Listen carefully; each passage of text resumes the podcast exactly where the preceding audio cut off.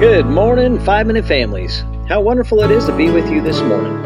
Clearview Retreat is fully open for the 2021 season, and we are excited for this upcoming year. If you have interest in attending a family camp or a marriage retreat or any of the other ministry events we host, please check out our website at clearviewretreat.org. Have you ever tried to put a puzzle together without a picture for reference? It is tough. Most of us will give up. Sometimes the Bible can seem like a puzzle with no picture reference, especially for kiddos. A collection of cool stories? Yes. A truth to bring comfort and purpose? Yes. But a complete picture? Mm, sometimes not so much. This week in Children's Church, we discuss the Passover. What is so fascinating about learning about the Passover celebration meal which is called a Seder, by the way, is that the Old Testament Passover and the New Testament communion are the combining remembrances ceremonies of the Bible. Jesus' final Passover meal and the resulting communion ceremony helped to give us the big picture reference that sometimes seems lost. For a quick history, in Exodus, God used Moses to free the Israelites from slavery in Egypt. So God's people celebrate Passover every year to remember God's hand of protection. Remembering where we come from is important.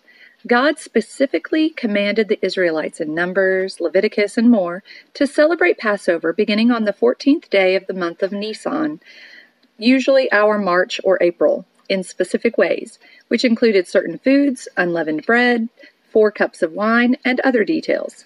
When Jesus gathered with his disciples for the Last Supper, they were celebrating Passover just as God has commanded. During his last earthly Passover meal, Jesus instructed his followers to share the wine and unleavened bread to remember him. Luke 29 22 19 states it this way And when he had taken some bread and given thanks, he broke it and gave it to them, saying, This is my body, which is given for you. Do this in remembrance of me.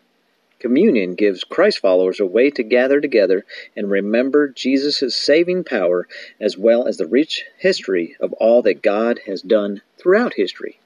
So, as a five minute family wanting to apply God's Word, Passover offers many teaching opportunities to build biblical knowledge, engage in family discipleship, and have some great educational fun. On our top five suggestions for applying this biblical truth in your home are Number one, instead of simply reading long scripture passages, keep the verse selection short and simple. Maybe focus on acting out one or two parts within the big picture. There are great online scripts for a quick, entertaining living room play. Wear bathrobes, shawls, and sandals to pretend to be the Israelites. Number two, prepare the Seder meal foods together. Use the preparation time to discuss the importance of the different elements. This will help keep the actual dinner a little shorter for those younger children. Something to note lamb meat with bone in is expensive, so see about substitutes. If funds are especially tight, you could find a coloring sheet of a Seder plate to print out and discuss as you color together. Number three, eat the Seder meal together. For families with younger kids, you might opt to keep everything short and do a quick sampling. But if your family is able, you can make a full dinner out of it.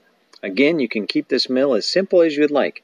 The key elements are a pita bread or matzah, whole or hard-boiled egg, charoset, a piece of par- parsley, lamb or chicken for the meat, and grape juice. Number four, depending on the ages of your children, choose only one item to discuss in depth and let the other parts simply be there. Yes, that could become a multi year commitment, but those hooks and the depth of conversation that can grow from that are innumerable. And number five, get multi-sensory too. Grab a stuffed lamb for the centerpiece. Do crafts with cotton balls on construction paper or even sandpaper for the uh, for the bricks of the pyramids. You can watch a movie together that focuses on the Exodus, or even pull out a red sash and place it over your home's door frame. The goal in anything you do to teach your loved ones about the Passover should be to point back to the big picture, which is the thread of Jesus Christ throughout the Bible. Remembering helps us not only make better decisions for the future, but also to be thankful for all the Lord has done to better our lives and our eternity. If you have attended a Seder dinner in the past or have ideas on how to make a memorable Seder experience, we would love to hear about them.